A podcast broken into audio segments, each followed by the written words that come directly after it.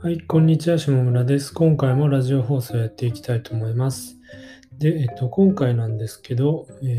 今回のテーマは、成果を出すには選択と集中が必要っていうことをお話ししていきたいと思います。で、僕自身何か成果を出したっていう、誇れるものではないんですけど、今、ウェブ制作の分野で、仕事をしていて、個人でも仕事を受けられたりとか、あとは、ちょっと教材を販売したりとか、あとは、エンジニアの講師として、いろんなところ登壇したりとかしてきました。で、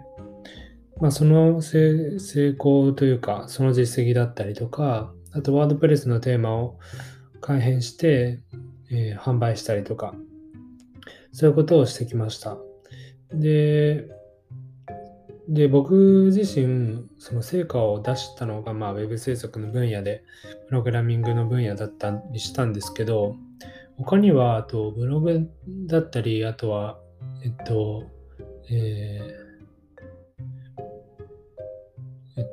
セドリですね。セドリとか、あとも、デザインとかもやったことあるんですけど、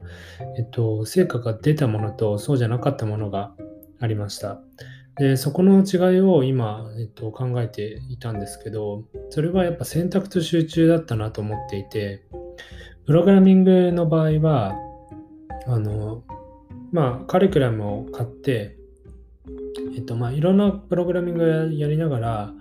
この人なら学びたいっていうカリキュラムがあったので、そこのカリキュラムを買って、それでそのカリキュラム通りに制作を行ったんですよ。制作を行ったというか勉強したら、そしたら稼げるようになってきて、徐々にその成果が上がってきたっていうところがあります。ただ、ブログとか、あとセドリとかは、ブログをやりながらも、ツイッターをやって、ツイッターを伸ばす方法を、探していたりとか、あとブログをやりながらも、YouTube の方がいいのかなって内心思っていたりとか、あとはインスタグラムをやった方がいいのかとか、そういうその集客方法が間違ってるのかとか、そういう不安を抱きながらやっていました。ただそこで思うのは、ブログをやるならブログを絶対やって、じゃあブログは SEO のために集客するとか、あとツイッターとブログとかつながってるとは思うんですけど、今はじゃあツイッターを頑張る時期とか、そういう風にして選択と集中を選択した方がいいと思います。で、あらゆることに興味が向く部分はあると思うんですけど、やっぱりその選択しないとうまくいかないと思うし、集中してやらないと成果も出るものも出ないので。分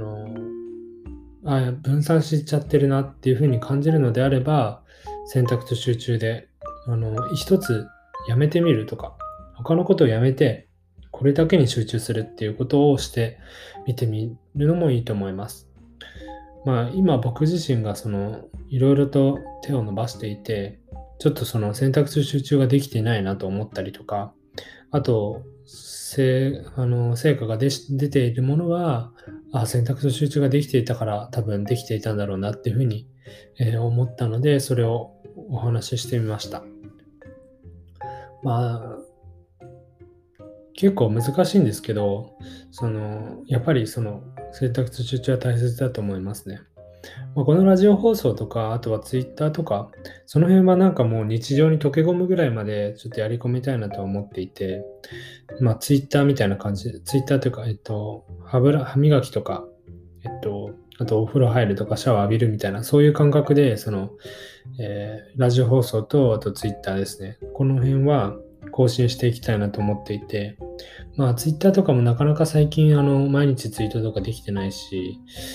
まずいなとは思ってるんですけど、とりあえず今ラジオ放送は多分3ヶ月ぐらいかな、ほぼ毎日更新してるので、割と溶け込んできてるのかなとは思います。なので皆さんも僕の話を聞くだけじゃなくて、毎日行動してプログラミングの学習ならプログラミングの学習をやると。毎日、歯磨きするレベルでやるっていうのは結構重要だと思います。僕自身もプログラミングで成果が出てきた頃っていうのは、もう歯磨くレベルでやって、もう起きてる時間すべてこれに投下みたいな、そういう形だったので、それは成果出たよなみたいな、そういうふうに今思えば思うので、その辺はぜひ意識してもらえたらいいなと思います。ということで今回は、成果を出す人は選択と集中をしているっていうお話をしました。このラジオ放送では、ウェブ制作のフリーランスをしている私が、普段思っていることとか感じていることを発信しています。よかったら他の放送も聞いてみてください。それでは、さよなら。